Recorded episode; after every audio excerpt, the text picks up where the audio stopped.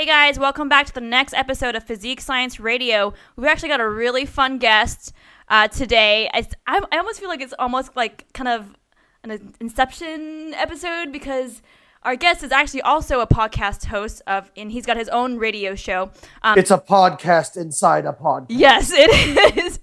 so we've stolen him away from his own show this time. We've got Ben Coomber on board. Ben, how are you? Hello, I'm good. Um, adding a bit of uh, British magic. Yes. American tone you got over there. I'm actually just starting to recognize the difference between Australian accents, and I'm probably you're probably rolling your eyes right now. I didn't know yeah, until I'm just starting to learn the difference between Australian and British accents. It's really yeah, hard to pick up. Oh, it's actually not. Once you've been, it's it's. Yeah. You think? Oh yeah, there's a big. Difference. Maybe it's just me then. I haven't been around much. The, so like analogous to, for example, like somebody from, so the UK would be somebody from the Northeast or or even just kind of typical America, and Australia would be somebody from the Deep South.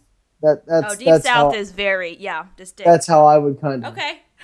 but I think I've been um so the the way that this episode came about is that I so the past few months you know, ever since Layne and I ha- launched our own Physique Science Radio podcast, which is this, um, I've been kind of looking for other podcasts to listen to in my spare time, you know, both to learn from them other people, but also to learn more about like how to be a better podcast host. And I stumbled across Ben Coomber. I'd heard of him a few years back, and then I started downloading his uh, episodes on iTunes.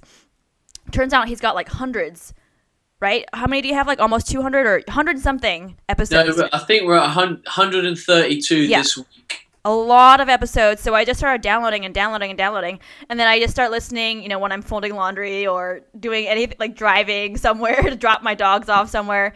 And then I started noticing, I'm like, man, this guy's really good at what he does. Um, so I started picking up little tips and little tricks that he does when he hosts. And then I finally said, you know what? I think it'd be really fun to have him on our podcast. So here he is. Well, thank you for having me. And uh, obviously, I've been in the company of Layne um, when he came over to the UK. Right. So, uh, Layne, well, you know, it's good to talk to you again, old boy. Good to talk to you too. I'm sure it was a miserable two weeks for you being in my company. Don't be silly.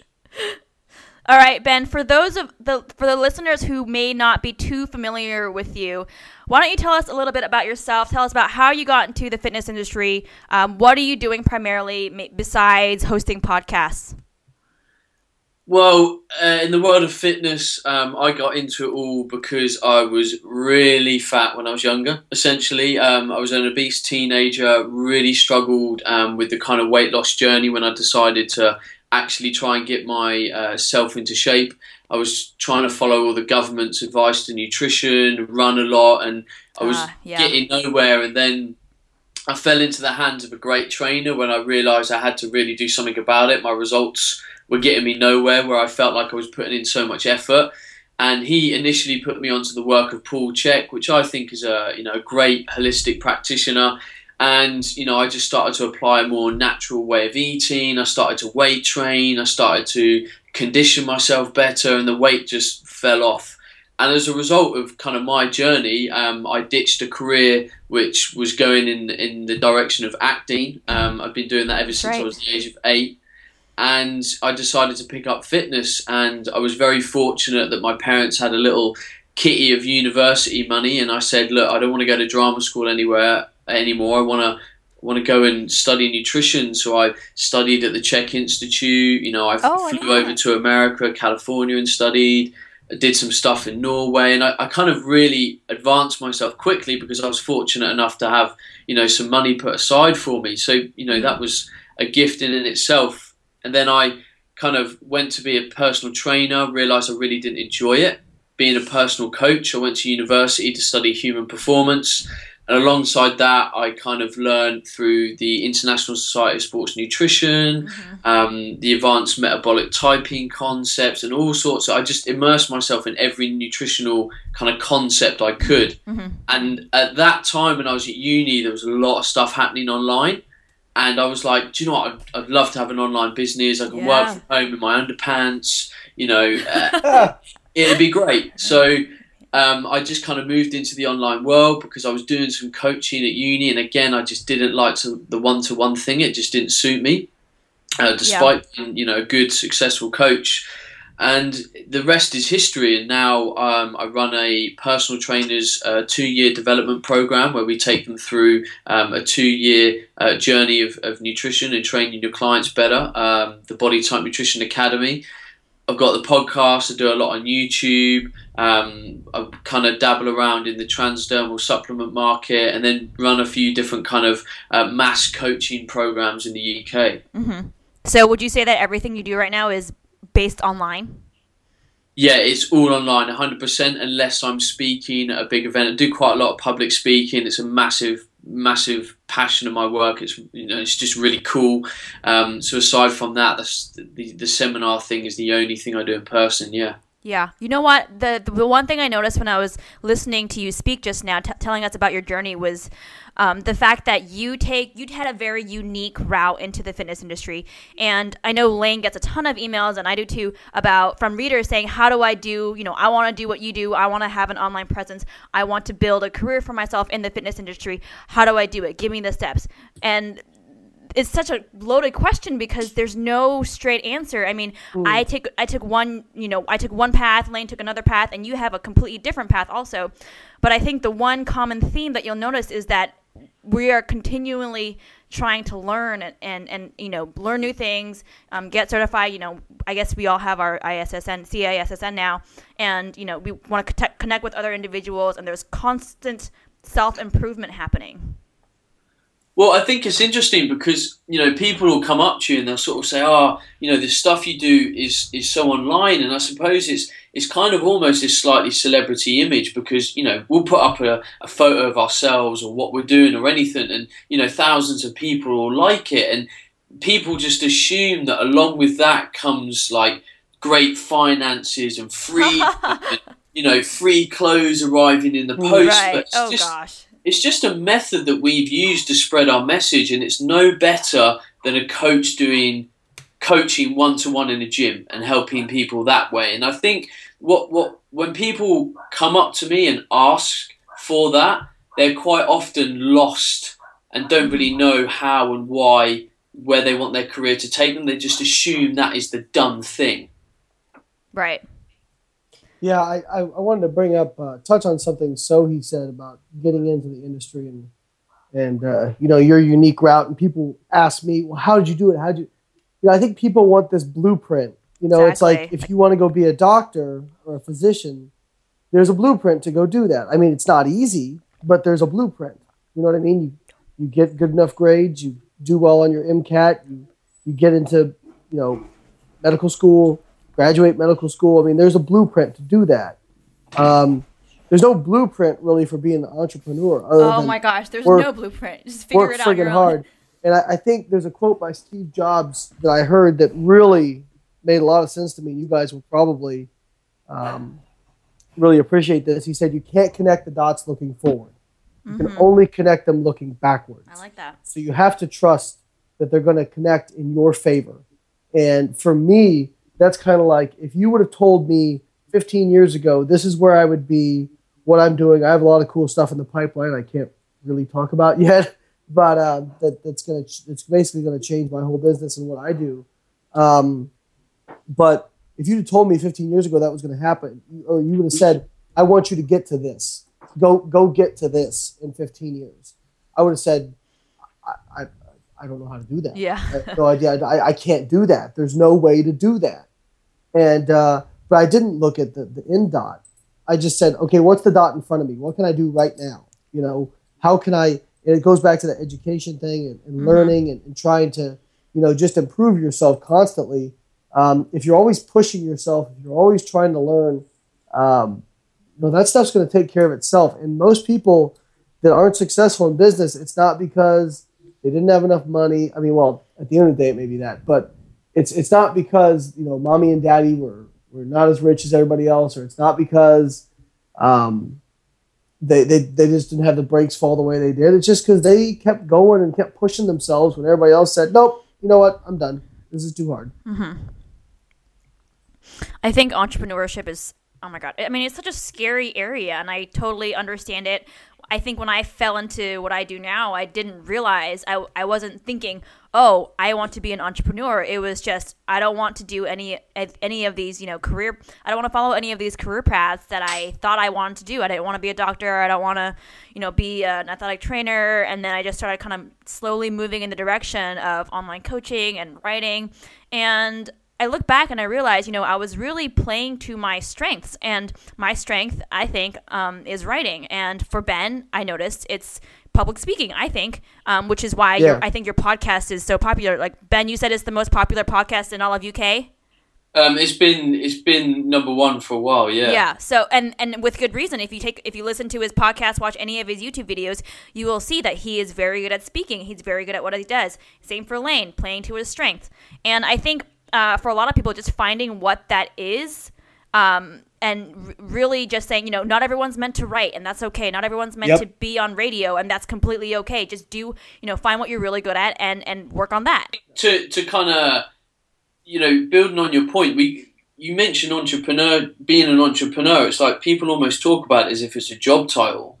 The, but the problem is, being an entrepreneur is simply a set of habits and a mindset. Yeah, and, absolutely. And people, mindset. People see this as like um, it's almost like you have to go and read a book and transfer your thoughts, and you you you instantly have this kind of package that makes you uh, some kind of unique individual. But you know, it's it's just like fitness and developing an incredible physique. Like if you were going to step on stage, you would look at the final package and you would go, right, to get to that point in time, I need a diet window, I need a training plan, I need to peak and I need to deload and I need to do X, Y, and Z. And you develop a set of habits and protocols that get you to that end goal. And it's like if you wanted to change direction in your career or your business, you, you kind of look at the end goal and you say, right, well, I need to change my habits now, but I'm going to need to be quite focused. I need to develop a very rigid mindset. I need to start um, maybe writing every day. I need to go yes. and contact this person every day. And it's just, you realign your kind of your habits to create essentially what you want to create. And that's the same in fitness, it's the same in business. Yeah, and I think that the, the two points from that is, you know, so he said, you play to your strengths, and that, that is true and you will naturally do that. But the other thing too is like a lot of even if like let's say my passion is writing, which it's not by the way. I hate so he knows this.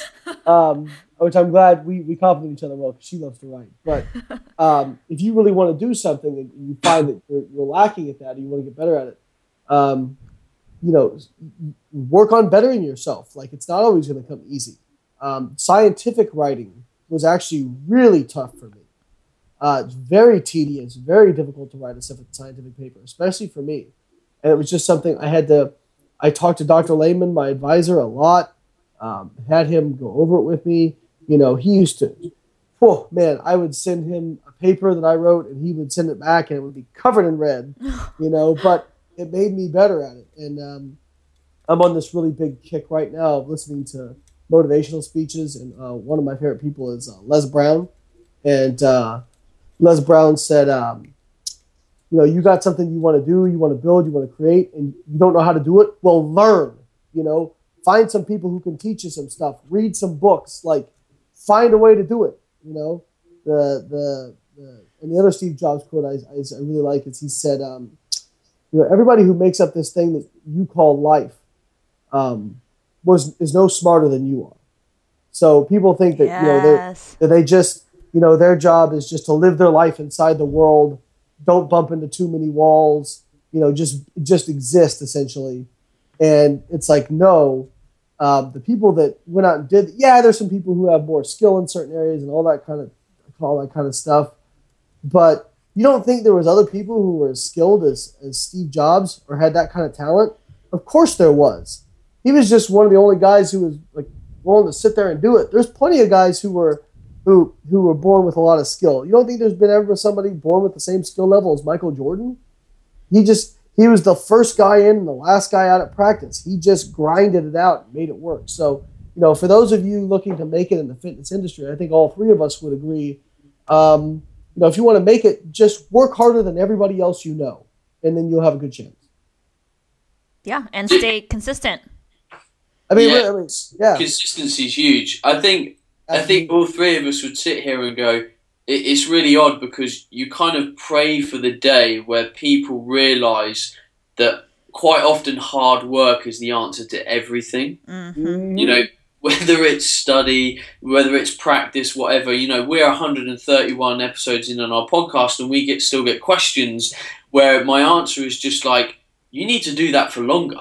You just need to work a bit harder. You need to learn it. You need to craft it. You need to build it. You know, whatever. And um, I don't know. Sometimes you kind of bang your head against the wall, and I just everyone perceives that you know what you did took six months a year when really it, six months to 12 months was kind of like the rapid growth phase but they didn't see the five the five years of crafting just like a physique Exactly. That's I get that all the time. Somebody, will- somebody who just found me or whatever, they'll be like, "Oh man, you like came out of nowhere." I'm like, "Well, if Not by really. nowhere you mean 15 years of grinding, then yes, I came out of nowhere." You know, like, and that's that's the same thing. There, there's very few.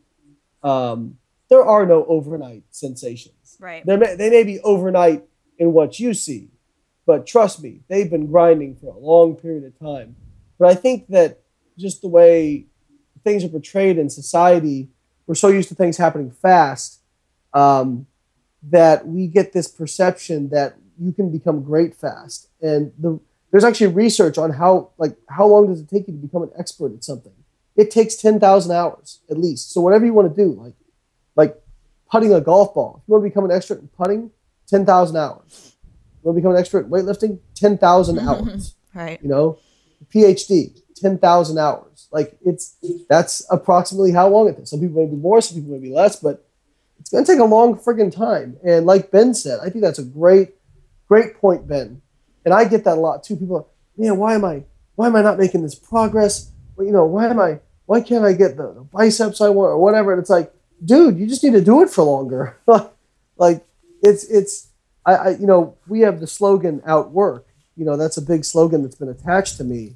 And basically you know the idea behind it is you know you may not be the most gifted the strongest the best genetics whatever but you can control your work ethic and so you can work harder than everybody else. Well there's a mm-hmm. lot of people who work really hard for a really short period of time okay? There's very few people who outlast. Like part of success is outworking and part of it is outlasting. Because most people it's not intensity of work that drives them away it's duration of work that drives them away um, uh, Les Les Brown said that. He said, you know, it's easy to, to, to have a larger vision and have faith when you're healthy, your bill, your bills are paid, uh, you have healthy relationships. It's easy. Anybody can have be motivated. Anybody can have faith. Then he's like, lose your job, get diagnosed with cancer, lose a family member. Then let's see how motivated you can stay, right? And that's what really makes. But that's what makes all the difference.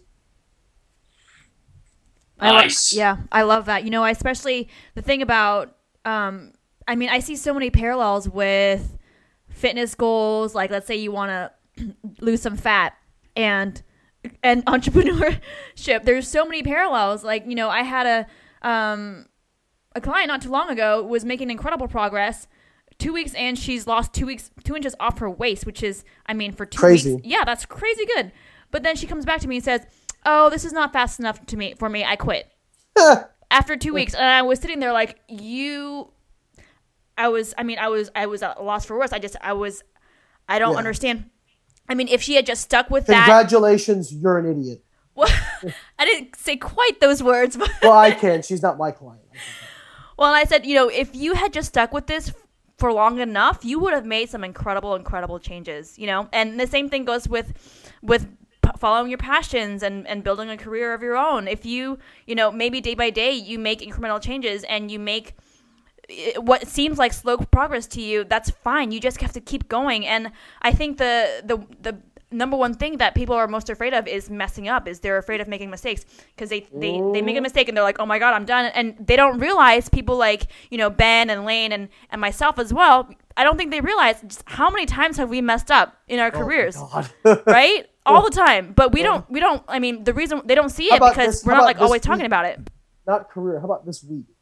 yeah, seriously, er, all the time. Sometimes, you know, I make a business decision and it ends up being a bad decision, and I'm like, oh, oh well, just change course. You learn from it and you move on, and that's you start. You know, don't take things personally. I think that's something that I'm always working through is, you know, whenever something happens to you, whenever whatever anyone says to you, you have a bad client relationship and they say something bad about you, don't take it personally, just learn from it and move on. Um, but that's really, really hard to do. It is. Well, your business is personal. When you own your business, Yeah, it's your baby. it's your baby. It is personal. Uh, I had a d- discussion with some friends of mine last week about about that. That you know we're we were kind of working through some stuff, and um, you know they they it was we were we were good on a personal level, but business wise, we had some decisions that were kind of butting heads. And Oh my for- gosh. for all of us, it was it was hard to not to take it personal. You know what I mean? So uh, we worked through it, but yeah, I mean it's it's it's you know I understand that because it's it's hard not to take it personal when it's your baby.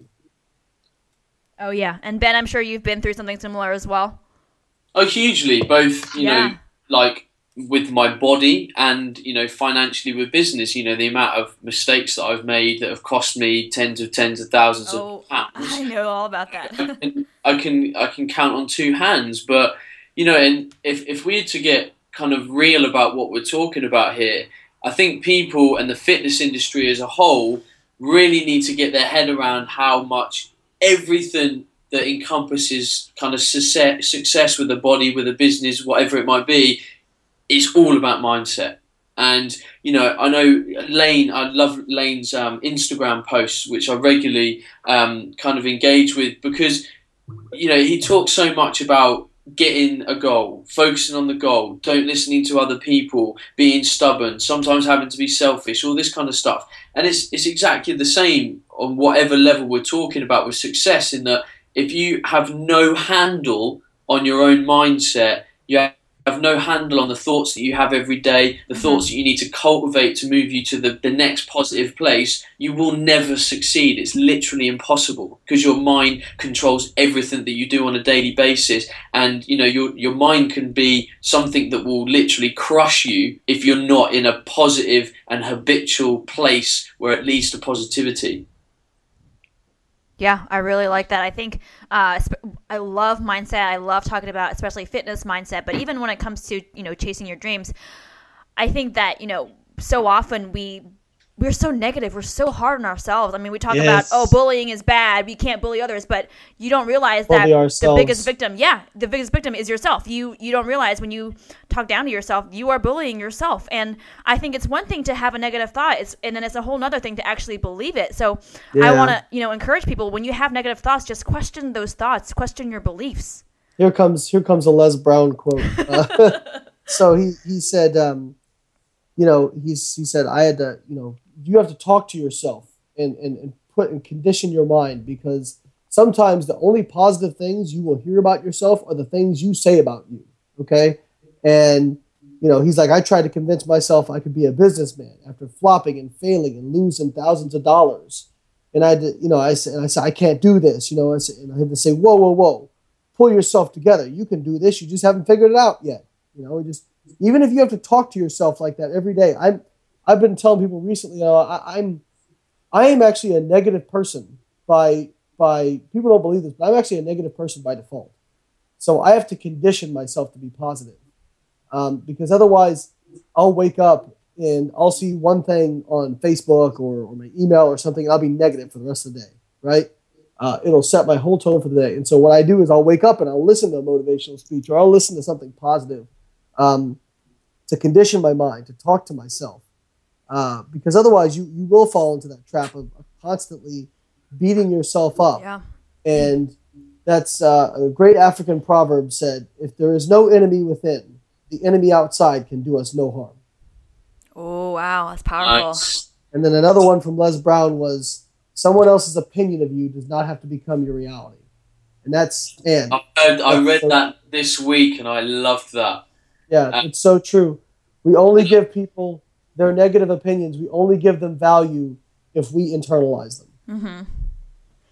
That's brilliant. And do you know what? It's, it's interesting having spent time with you, Layne, when we were on tour, and that I got quite an insight, obviously, into you know the way that you thought just because of it being around you. And you're right. There was often comments you would make about the stuff that we were doing because we were obviously presenting a lot, and it, it you you kind of intimated that you almost second guessed yourself some of the time in that oh was what I doing good? Did I deliver value? Did people like it? And it's Yeah. like you say that there's, there's that default switch in you that's kind of like, oh well, you know, perhaps people aren't going to like that. There's that kind of negative aspect, but you know, I think everyone has that demon somewhere inside them, Sure. and it, we choose our thoughts, and our thoughts program our actions. And I think what's really interesting about the fitness industry as a whole, and it's been like this as a, as a while, is people live in false positivity. And I say that because everyone um, is posting on Instagram and fitness about, you know, I smashed my workout, I ate this, had an epic day, this was amazing. And beneath the surface, they're crushed yeah. but they don't know how to get out of the crushed state because they're they're living that kind of uh, exuberant personality of mega positivity that fitness brings. And don't get me wrong, fitness is incredible. I love being fit, and it empowers people to do great things. But there's got to be a rationale of why you you cultivate your fitness. It can't just be you know purely aesthetic. It's got to have internal and emotional connections of, of why you stay fit and you do the things that you do. Mhm. because it'll always be fictitious. It will never really be real. Um, and i you know i've this is something that i've talked about quite a lot recently on my podcast is that um, i like to show people that i'm really happy to be vulnerable. And i do this because i'm an individual that constantly has to improve himself and I'm helping other people on their journey. So I have to show people my vulnerability and the processes that I'm going through that shows my weakness and shows my fear. So one of the topics we've been talking about recently is I'm currently seeing a psychotherapist or, or getting therapy. And I'm doing that because I'm st- trying to understand some of the, the kind of uh, the programming that my mind has, the, the effect that my childhood has on me, my rationale, where I'm moving in my life and my business, because I want to understand it more. But to understand myself more, I have to be 100% willing to be vulnerable and put it out there, both in a public and a private domain. Otherwise, I can never break down those barriers. Absolutely, absolutely. I actually, I want to get more into that because that's something I think me and Sohee are big on is, is kind of not, for lack of a better term, being real. Uh, Mhm. So let's, but let's take a break real quick, just so our entrepreneurs we can get our, our sponsors paid and uh, and uh, Talk We'll about honest. yeah, exactly. Hey, don't take my monies. Uh, uh, we'll be right back on Physique Science Radio.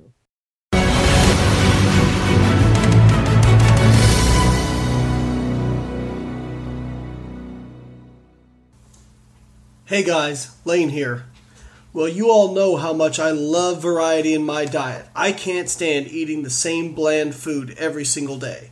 That's why I love www.myoatmeal.com. It's an amazing website where you can go and customize oatmeal. I know, I know, I know. Why would I want to go customize oatmeal? I can eat it right out of the bag. Well, let me tell you why. MyOatmeal.com has 22 billion combinations of flavors and ingredients. You heard me right. 22 billion combinations. Whether you're picking out a pre made blend or making your own customized blend, they have all kinds of flavors. Want red velvet cake? No problem. Snickerdoodle? You can make it happen. Butter rum? Oh yeah. Cheesecake? You can get it done. And you have all kinds of additives you can add apples, raisins, pears, nuts, all kinds of seeds. And you can sweeten it any way you want. Need to eat gluten free? No problem. They've got it. The best part of it all? The macros are listed as you're customizing your blend, and they change depending on which ingredients you add. Eating a little bit lower carb? No problem. Choose ingredients that make your carb count lower. Need more protein? Add higher protein ingredients. You can customize your blend to make it almost any breakdown that you want, and the prices and macros change as you change your blend. So go on over to www.myoatmeal.com and check out some of the blends that have already been made, or be adventurous and make your own. That's myoatmeal.com. Check it out, guys.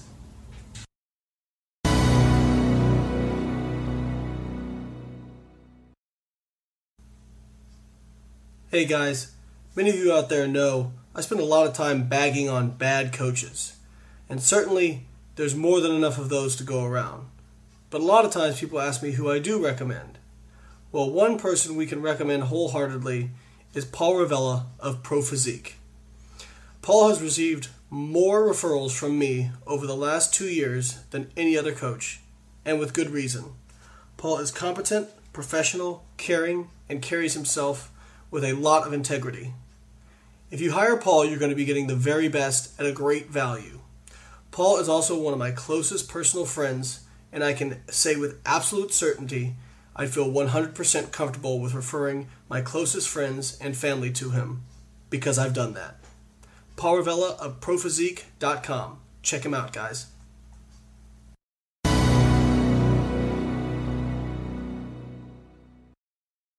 Hey guys, you know me, and you know I love cooking up macro friendly option meals. But sometimes when I'm always on the go, that's just not an option. So when I'm on the go or can't cook a meal, I love Quest bars. You know I love protein and fiber, and these are packed with 20 grams of high quality protein and super high in fiber. And it's easy to stay on target when you've got Quest bars that you can bring with you anywhere. They're delicious compared to other bars that taste like bricks and leave you feeling gassy and bloated. So pick up a bar of Quest bars today at questnutrition.com, GNC, and Vitamin Shoppe. Also, follow them on Instagram at Quest Nutrition and youtube.com slash Quest Nutrition for great recipe ideas to keep you on your goals but eating delicious.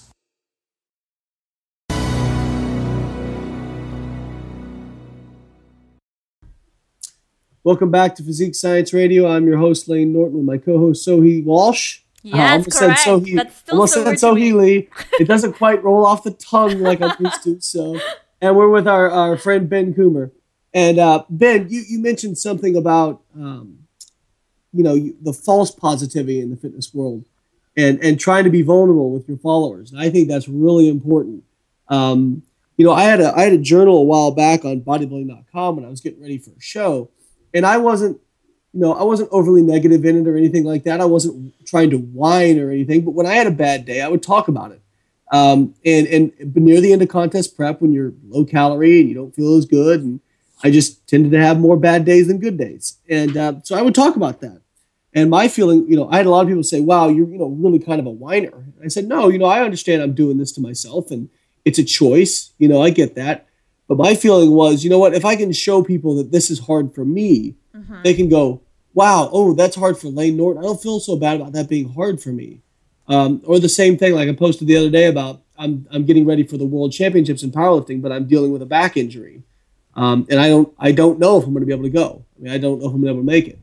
And um, you know, I, I put up a post about that and about, you know, I'm I'm still going to give everything I have. I'm going to try and heal up. I'm do this stuff, but it's you know, it's I think you have to be real with your your followers because if you're not if you're only posting about the great stuff, and I see this so often, everybody's life is great, everybody's life is perfect, but if you don't keep some stuff in there that, that keeps it real every once in a while, I mean, to me, I have to unfollow people who I, I mean, I've I have people on Instagram or Facebook or whatever who I'll see them post something, and I have to unfollow them because I'm like, I know you, and I know you're full of crap. Like I know that they're, you know, they're separated from their their their spouse or they're you know that they're they're binging after after you know cheat days or or not not you know not to pick on anybody that like that but um, just basically I know that they're and they're putting off this this persona that everything's easy for them. And that Yeah. that that harms people because that they look at that somebody who's reading who's struggling says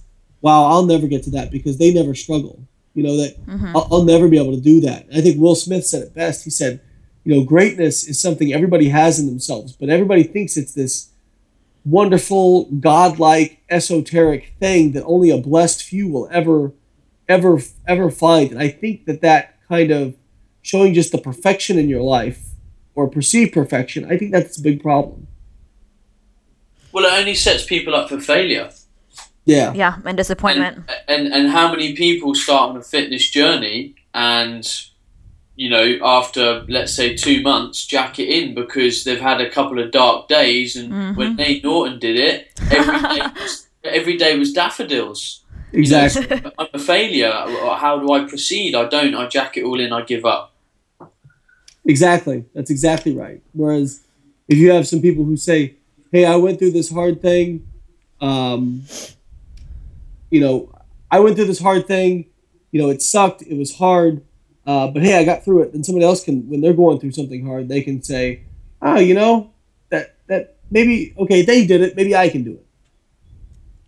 Yeah, and you know, I found that readers um, and people in general, they really love when other people can admit to their own struggles and they can open themselves up and say, "Hey, look, I'm not perfect. I think there's this illusion of perfection out there, especially for." Um, you know, especially on Instagram, the popular, the fitness accounts that you follow, Oh, you yeah. think they're all so perfect, but you don't realize it's a very, very, very heavily filtered social media account. Like, you know, they pick and choose what they post on social media, and you only get to see the highlight reel. Yep. Yeah, and you uh know, oh my god, well these people look so great all the time. No, they don't. They took all those pictures they're posting one week after their show. Yeah, Stop like, those are old photos, and they don't look like that anymore. Exactly. Exactly. So yeah, I mean it's just I, I'm glad you brought that up, Ben, because I think that's a really important important thing to keep in mind because I, I think that people have the wrong perception of that. Ju- it- It's interesting. One one of the things I suppose um, I'm quite proud of with the work that I do in the fitness industry is that whenever I go to an event and I have uh, you know people that like my work come up and meet me, they always always say to me, "Oh my god, you look in real life like you do online," because I've never been anyone that's posted like ripped photo. You know, I'm Yeah, in shape, yeah. but I'm I'm just a like a normal athleticy looking guy. I look similar all year round. You know, I'm I'm not posting ripped photos to try and bring myself in business or anything. And I think really people really appreciate that because you know I I talked about um, how much alcohol I drank a couple of weeks on Facebook. And some of the some people went mad, and I was like, "Well, hang on a minute. A, I'm being 100% honest with you. B, I freaking love alcohol. C, you're the same as me. You're just living in a fantasy world. Um, and I just found it amazing. But I'm like, I'm doing this with you to to to enable you to not think that I'm in this perfectly fitness world where everything in my life is easy and all the food is perfect and I never drink and I sleep at 10 o'clock and I've zero stress and all this kind of stuff. It just doesn't happen. But sometimes when you share this stuff with people, you almost shatter the image that Yeah. everything is perfect. And I'm like, none of our lives are perfect. Zero.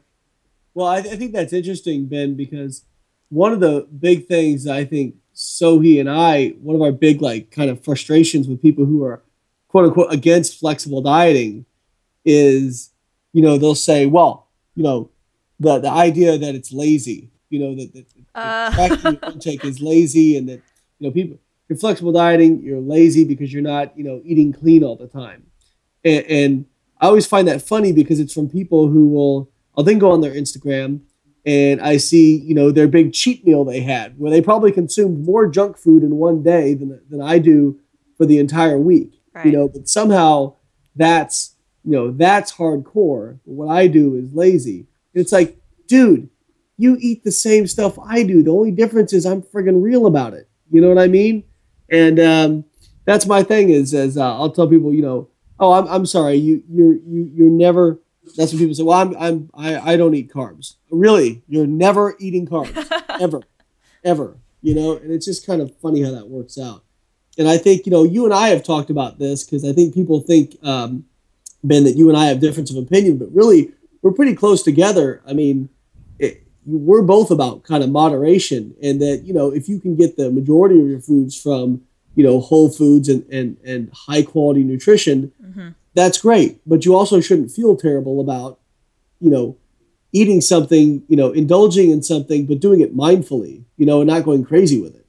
Exactly. Uh, it was quite interesting. After the tour that you and me did, um, I got quite a few questions sort of saying that, well, wasn't it a bit weird touring with Layne or, you know, contradiction because you guys are like totally different? And I said, no, what you're misinterpreting is our backgrounds are different. I come from a place in the fitness where I entered it from, uh, you know, almost a necessity. Like, I got skinny, I had ADHD, eczema, intolerances Wow. um, mental lethargy.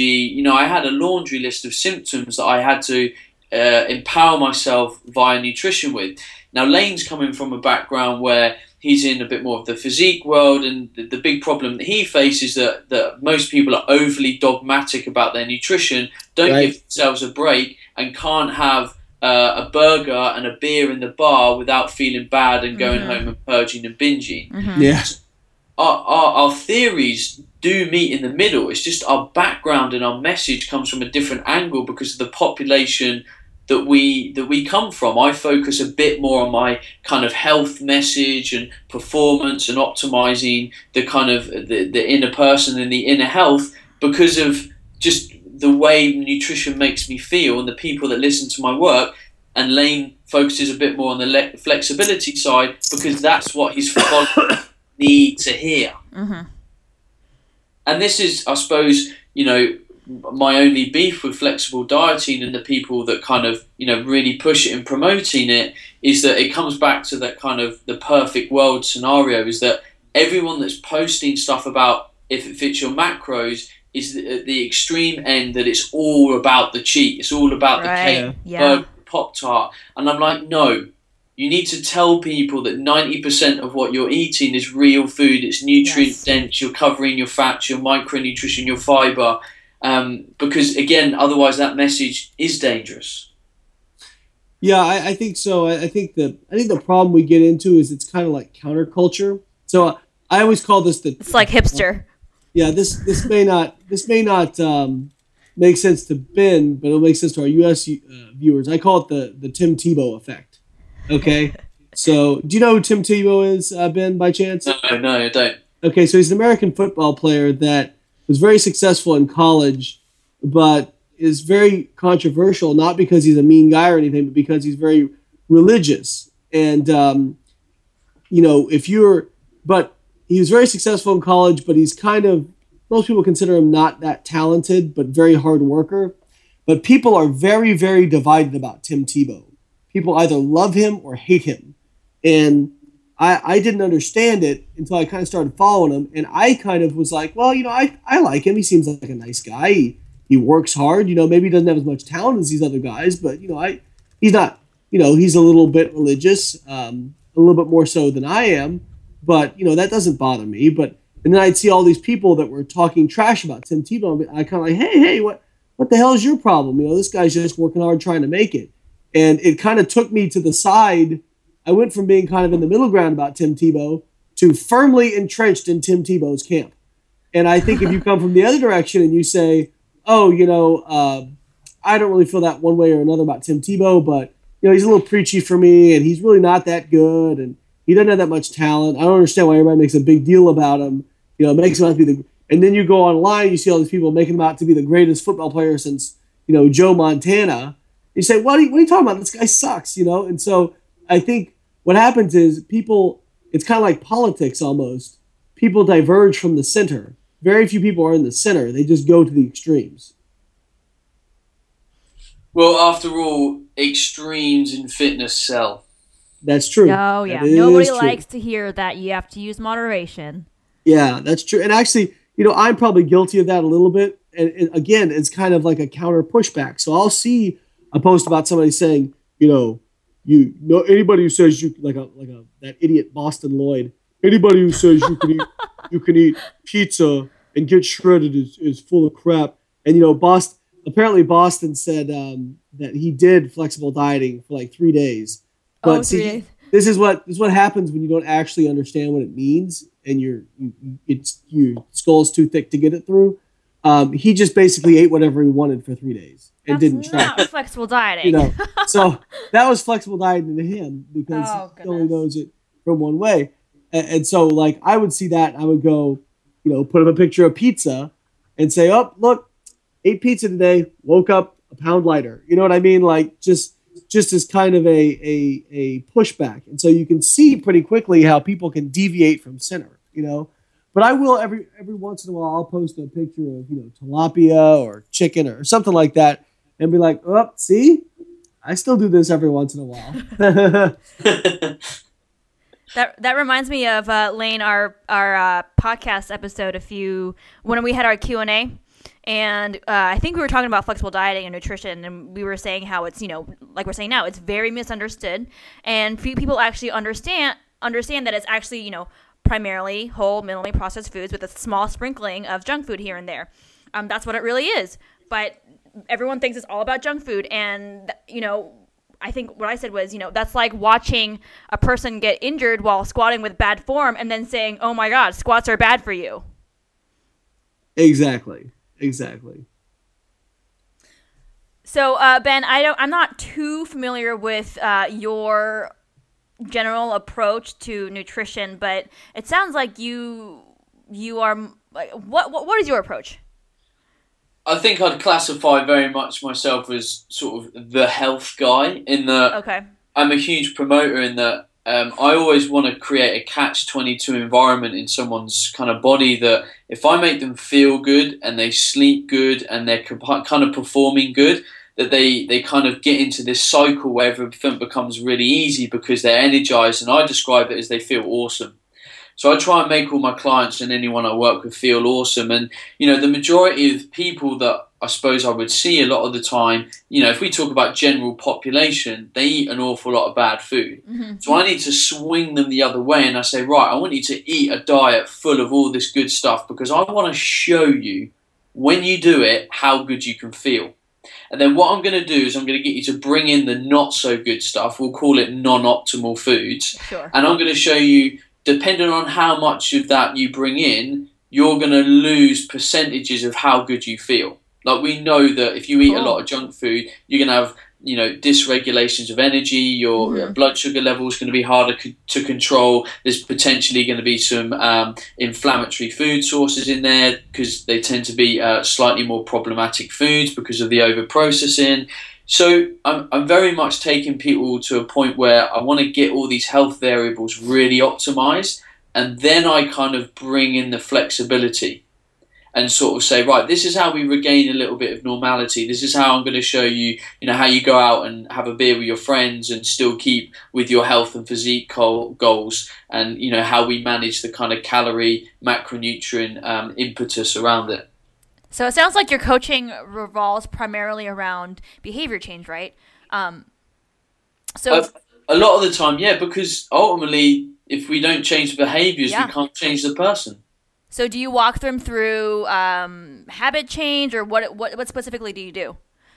Well, um, every time I assess someone, I try and find out what, what the real problems are. So I go Yeah. real deep and ask people a lot of personal questions about their health, their symptoms, their sex life, all sorts of stuff, because it's all glaring indications of how healthy they feel and how they're functioning.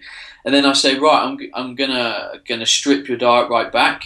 And you know, quite often people will come to me and they do have problems. You know, they've got symptoms, etc. So I'm like, right, I'm going to do some form of an elimination based approach. I want Okay. to find out if there's anything in your diet that is problematic. And the reason why I do this rather than, you know, send them, sending them away for blood work or some kind of intolerance testing is because, again, it's another process where I get a chance to teach them about their body, how their body responds to food, what makes them feel good, what makes them feel bad, the kind of quantities that energizes them. So we go through maybe a 30 day process, and then I kind of build these foods um, back in that I might have suspected might be kind of problematic, and then we kind of identify problematic foods and we don't. If there's problematic foods and that's connected to the symptom, then we perhaps um, look at a kind of uh, set of supplementation for a period of time to help kind of repair Mhm. any potential imbalance or issue. And then as we go on, we start to say, right, these are the foods that you like. Let's let's show you how we bring this in. We start to bring in a few sports nutrition principles, and all the time we're tying that into a very lifestyle approach to managing all of this. I love that. So it sounds like your target population is really different from the kinds of clients that Layne tends to work with, and is different from the kind of clients that I tend to work with. But you know, I, I love hearing about how other coaches coach. Um, because you know everyone has their own way of doing things, and for me, it's I can I feel like I can always learn from other coaches, other professionals, and even you know even if I don't agree with everything, then there's still I feel like there's still something that I can take away from from other approaches and other beliefs and other thought processes. Of course, Well- and you know my my approach right now probably wouldn't work um, you know concrete in the in the way that you need to coach your clients and the position that they come to you in. Um, you know, kind of by default, I've, I've, distanced myself from working with a lot more of the physique orientated people because you know they, they often come to you with you know short timelines and they yeah. they have false expectations of stuff, and I've I've distanced myself naturally just by saying, do you know what? I just I can't deal with working with people that with that mentality. I want to open up people's brains. I want them to take time I want them to learn about their body, and if, then if we want to go down the physique route, then then we kind of do it. We optimize it and we go for it. Um, but for me, there's always the health process first, and every competitor who I've uh, uh, coached, I've always taken them through like a good six months of rehab. What I would will call it rehab before I've started because there've potentially been some metabolic dysregulation. They've had an unhealthy relationship with food. Yeah gut issues, they've got immune problems, um, they've got some kind of symptoms. And the thing is, all those things will compound how hard it is to get really lean when things get tough. Yeah. And I think one of the points to, to keep in mind is like Ben, you and I kind of do things almost oppositely in that you you do an elimination to start, whereas I say, well, let's see what the minimum amount of change we can make to your diet to get the maximum uh, benefit to it. And the point is that we're, again, different populations. I'm mm-hmm. working with a lot of people who have uh, been, you know, have eating disorders or are frightened of foods, all this kind of stuff, you know, and they'll, if I take somebody who's, you know, uh, a competitor who's, you know, scared that a jelly bean is going to make them blow up 10 pounds, and I say, okay, let's just eliminate all junk food. I'm going to send them right into a place that they don't need to go. Yeah. Um, and by the same token, you know, if I if you take somebody your your line of thinking, I guess, if you take somebody who's just used to basically eating, you know, pretty terribly with no kind of mindfulness of what they're eating, it's like, all right, well, let's show them kind of where they where they feel like they can go with with a change, see if they feel a difference, and then they, from there it can help build their confidence. Totally, and I suppose I need I need to be honest in the fact that I don't often coach a lot of those um, individuals that I'm talking about. Like a lot of people don't come to me eating junk food. If if I was, um, I don't do much coaching anymore because my work is primarily teaching. So I'm teaching. The reason why my message is what it is is because I believe personal trainers need to take their clients down that route. And so my message is that I need to get personal trainers bought into what I'm saying because the personal trainers are the guys on the front line getting people coming to them eating these kind of diets. So I'm not quite that guy that's delivering that kind of coaching based practice, that methodology, um, but I'm teaching people that I need to deliver that information, if that makes sense. Yes.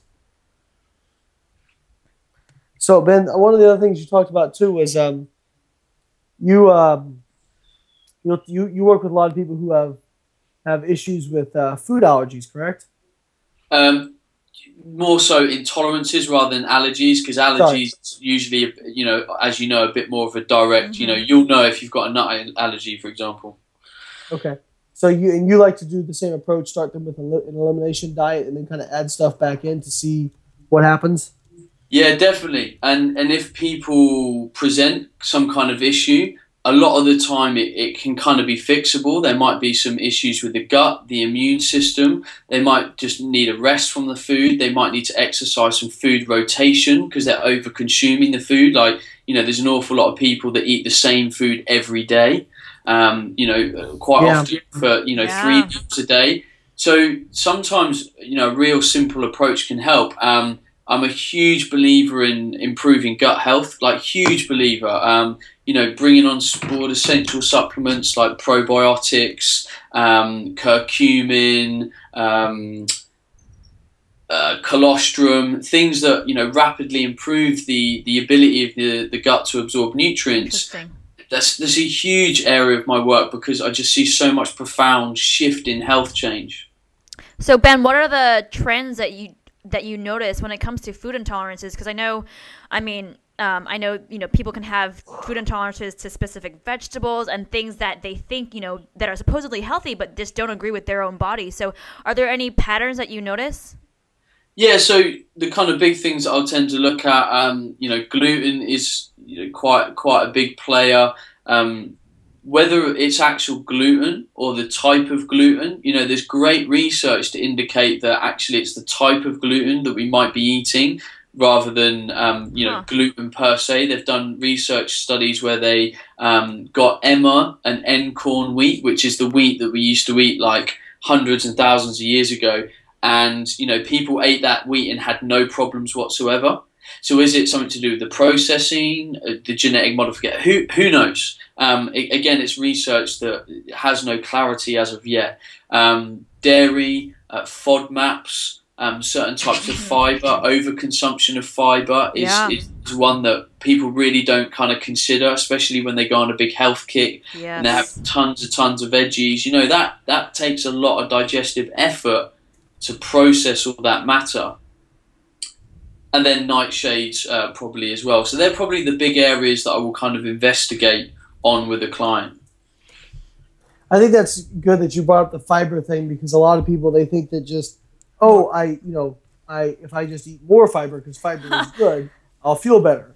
And the fact of the matter is, I mean, I've got clients who are extremely sensitive to fiber. Mm-hmm. Um, you know, I've got one that if she goes much over 25 grams, I mean, she gets really bloated and really uncomfortable. Wow. And um, I had one person who came to me, and they were like, you know, I I really think I'm, uh, you know, I really, it's again one of those associations things, Ben. And they go, I really think I'm, I'm. Uh, so two different ones that you'll probably appreciate. I had one who they said, you know, I'm, I really think I'm, uh, I'm allergic to rice. I was like, well, that's weird. That's because that's pretty hypoallergenic. Mhm. And uh, and I said, well, you know, I kind of went through what what she, what she was eating. Well, it ends up she was eating like half a pound of broccoli with every time she. Oh my goodness. And I'm like, um, no, you're bloated because your GI is backed up to your esophagus because you're consuming so much fiber. So here, here's the deal. Um, chop down to 25 grams of fiber a day and let me know if you feel better. And two days later, they were like, oh my God, I can't believe how much better I feel. I'm like, yeah, amazing how that works, isn't it? And, uh, and then another person was convinced that um, she was allergic to gluten and uh, and and and and, and uh, dairy. And I said, "Well, well, no, I'm sorry, it was just gluten. It was just gluten." Well, I kind of questioned her a little bit, and, and come down, come to find out, the only time she was consuming gluten was when she was binging on something that Mhm. was bad, that was you know had gluten in it. And I said, "Okay, well, here's the deal. Go out and have two pieces of bread tonight, and let me know if you still feel the same way." And the next day, she's like, "Oh my God, I'm not allergic." to it's like, yeah, well, I think that's why you know, especially for people who have really severe allergies an elimination diet can actually help as a scientific process to determine exactly what is giving you problems you know and i think that's would you agree ben that that's kind of because if you're trying to figure out everything while you're eating your whole diet there's so much so many ingredients in food and so many different things that can cause issue you're not going to be able to figure it out just kind of seeing what you do day to day with your diet Oh, of course, and that's why you need to take a client to a point where they are eating a very natural diet, you know, pretty much 100% of the time, because you do really need to be aware of all the variables. You know, if someone eats chicken and broccoli and rice, you can very quickly identify where the problematic ingredient or overconsumption of that ingredient might be because there was three ingredients. So that that process des- definitely has to be maintained. You're you're totally right. But what's interesting as well is is kind of the context of the argument in that uh, you know a lot of your work you're, you're totally aware of what I'm talking about and I'm totally aware of what you're talking about. But the population again of people that you s- kind of speak to, you know, th- these conditions aren't really as much of a problem. The whole intolerance thing because of you know who you're working with and the level that you work on Mhm. because I'm focusing a lot more on the health side of things and getting trainers to help coach um, people that really are quite screwed. I focus a lot more on the kind of tolerance, allergy, food, health aspect because that is what the client needs and that's where they are. Right, and that's I think another thing to, to keep in mind is like, just like I'm not suggesting you should eat nothing but junk food uh, all day. Ben isn't suggesting that you should go on an elimination diet for the rest of your life, and uh, I think that's what a lot of people miss is uh, they'll they'll hear what Ben says and they'll go, oh well, that guy's telling me uh, that I shouldn't, you know, I should never, I should never have any uh, any of these foods. It's like, no, that's not what he's saying. He's saying that this is something, a useful tool for a specific situation. Exactly. You know, there's no reason if you don't have any symptoms, there's no health parameters that you're worried about, then there's no reason to alienate a food group. And you know, this is something we're adamant about in our course because we go down a, uh, you know, we go to a huge amount of effort to show trainers how to coach clients and rid them of, of, of kind of certain things. But we say as soon as someone doesn't present any of these issues, that person should be able to eat whatever they want. Now, Yeah. we restrict them to certain quantities, then again, that's a different matter. Yes, we're not going to stand there and demonize a certain food group, but we might stand there and say, do you know what? To eat this in a large quantity is it's not going to be ideal. Mm-hmm. Right. Of course. And that that's also why I say one of the things about flexible dieting is it's completely self-regulating because for example, people say, "Well, Layne, you just say I get all my all my all my meals from Pop Tarts." Well, no, because you're not going to be able to get enough fiber. You're not going to be able to get enough micronutrients, and Yeah. you're not going to be able to hit your protein, carb, and fat intake That's when right. you're doing that. So people who say that, who try to imply that, you either don't understand how it works, or you're not actually following flexible dieting. You're doing something different. You're Or- or when- whatever you want. when people say, "Oh, but uh, I like the idea of flexible dieting, but I don't want to eat Pop Tarts," and we're like, Oh my "You God. don't have to eat Pop Tarts." Like I don't. yeah, exactly. The point is, is that you eat, you, you don't have to eat anything you hate. You know, that's the point. Yeah. So why don't we take another break and we'll come back and, and wrap up this podcast. uh, we'll li- we'll get some more rants in and probably some more uh, some more stuff about uh, entrepreneurship. You're listening to Physique Science Radio.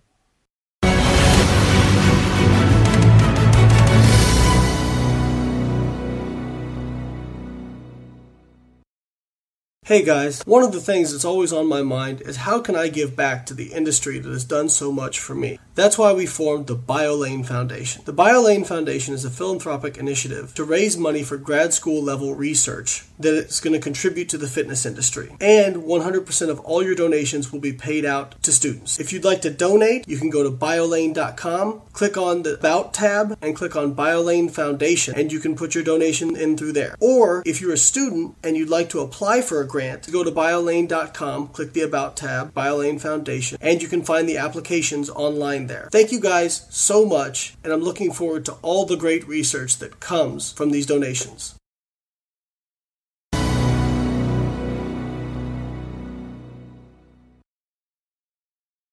You're listening to Physique Science Radio with Layne Norton and Sohee Lee. If you like what you hear and you'd like to learn more about us, read some of our articles, please visit my website at www.biolayne.com and Sohee's website at soheefit.com. Thanks, guys. We appreciate you listening and hope to hear more from you in the future.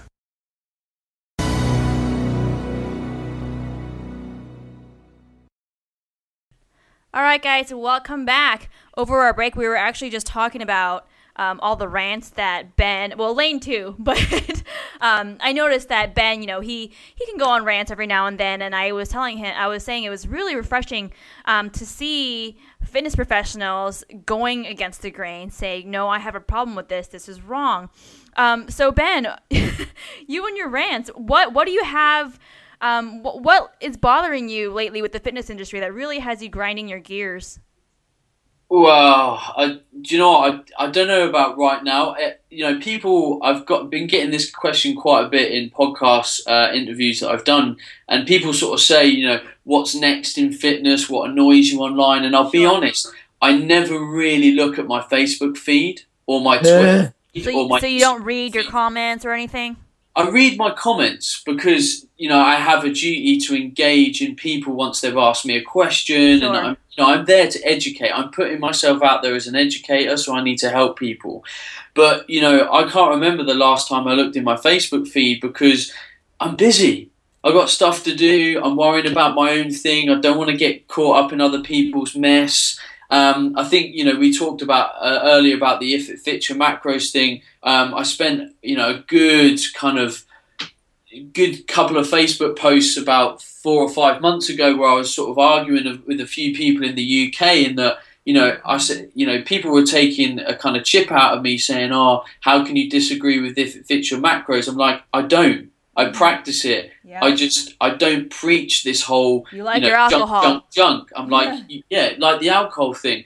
And the reason why I rant about all this stuff is because I'm passionate about it. Sure. You know, if you see a fitness um, person online and you're looking at their work, you know, if, if they don't, if they're not really honest about what they're doing, if they're not being a bit edgy, maybe a bit controversial, I'd probably um, not follow them because I think the people that have a bit of edge, that are willing to be honest and upfront, they're passionate. They're they're gonna they're gonna question things. They're even gonna question themselves. Like I question the work I did three years ago, Yeah. and I should do because I'm keeping up with things. I'm trying to further myself and help other people. I'm never gonna stand here and say anything is absolute because it's not. It will always change. And you know, Layne's probably even more well versed to to kind of do that with his involvement, ongoing involvement in research. That when a new theory comes out, we Mhm. will change our opinion if there's a credible evidence to do so.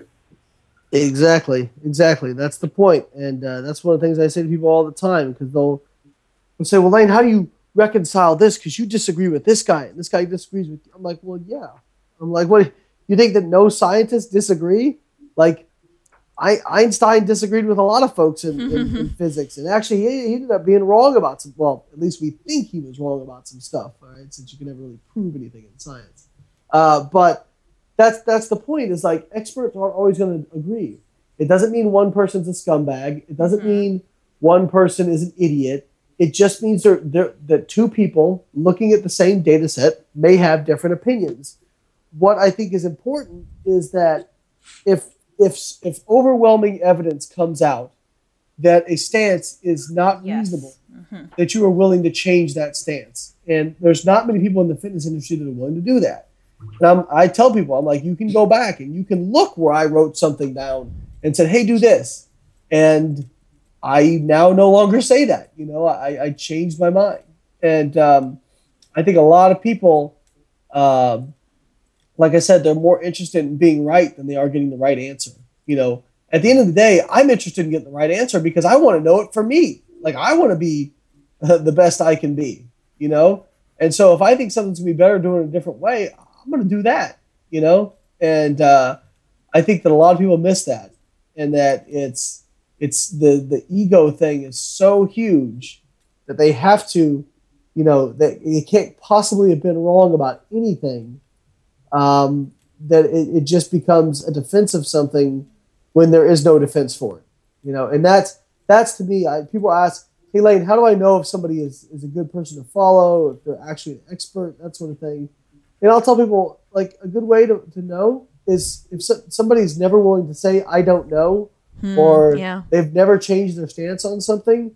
You probably don't want to follow that person because that's a politician. You know, follow somebody. You know, I follow people who I'm like, who they can say, "Hey, you know what? I was wrong on this thing," and uh, I think that's important. Yeah. Just the funniest I really thing like is, is you know all this stuff that we tend to, I'll, I'll say argue because that's what a lot of people want to do, um, rather than converse. It's ten percent. We're all arguing about ten percent because Yeah, if we're all half credible individuals, we should all stand here and say, right, yeah, ninety percent of the food people eat needs to be one ingredient foods. Uh, Sure. We need to have a minimum protein intake. When you train, you need to train with intensity and purpose. Mhm. Train by doing something you love doing. Make sure there's an overload perspective so that you're always progressing yourself and you're moving forward. Sleep right, have a low stress stress environment, make sure you're hydrated. That's the 90% that Oh, we yeah, have a foundation of in basic nutritional science. But we, we argue about a 5% parameter and all of a sudden we're all jackasses because it's like you know that is ludicrous and i'm like well hang on a minute no it's not ludicrous we, we you know this is just a slight variable that we're arguing about really and people have to argue they can't converse that's that's very true. That's very true. Especially online. Yeah, exactly. Uh, I mean that that's the thing is the principles are all still there. And honestly, people will say, "Hey, what's the biggest piece of advice you could give me on you know nutrition or training?" And I'm sure we'll all say the same thing: work really, really hard for a really, really long period of time, and regardless of how you do it, you will get a lot better. You know, Dr. Dr. Jeremy Loenneke, one of my friends, he's an expert on training. Right? He's a he is a professor of exercise science. You know, find somebody who knows more about training than he does. Um, and he said, he said, we do science over the 10%. He said, you want to get stronger, you want to get bigger, lift weights. Over time, lift more weights. and don't stop. Mm-hmm. And Yeah. you will get stronger and bigger. And that's the 90% right there. You want to get you want to get leaner or you want to stay leaner, you want to have you know, better health, be consistent. You know, enjoy your life, enjoy moderation, but be consistent with your nutrition. Uh, practice mindful eating, cognitive restraint, and be consistent. Do it every day. You know, It's really that simple. Well, it was not that simple, but it's pretty simple. it, yeah, it but is that exactly, exactly. But I think that's important. So, um, Ben, before we let you go, is there anything you want to plug? Anything coming up? Are you, are you going to be at uh, at Body Power this year? Where can where can people find more about you? And do you have any seminars coming up? That sort of thing. Um, sure, I, I will be at Body Power this year, but I'll, I'll just be milling around. I'm not talking. Um, I'll be there on the Friday and Saturday, just meeting people, networking, saying hello. Um, otherwise, uh, uh, events, we're kind of doing some stuff and we're doing some uh, training and nutrition camps in Spain, in Marbella, uh, this summer. So if, if people want to uh, check out that in the UK, um, that's uh, over at Body Type Nutrition, along with um, our education program. So if you're a coach or you're a trainer or you want to get clued up on nutrition, the Body Type Nutrition Academy is something that will take you through a big certification journey in terms of nutrition. And if people want to find out more about me, bencoomber.com. And as we've talked about, um, Ben Coomber Radio, it's the number one health and fitness show i- in the UK. And if you, you know, stick Ben Coomber into Facebook, Twitter, Instagram, you will find me. I'll be that number one pick. the number one pick. Very cool. Well, um, and let me just reach out to you two and just want to say thank you for getting me on the show. It's a great honor Oh, and yeah. work um, that you're doing in the fitness industry is absolutely fantastic. I love what both of you do, the message that you have to your community um, and the wider audience. I think it's fantastic. So don't stop. Thank you, Ben. We Thank appreciate you. it. Can't stop, won't stop. Nice. All right, Ben. Will you take it easy, man?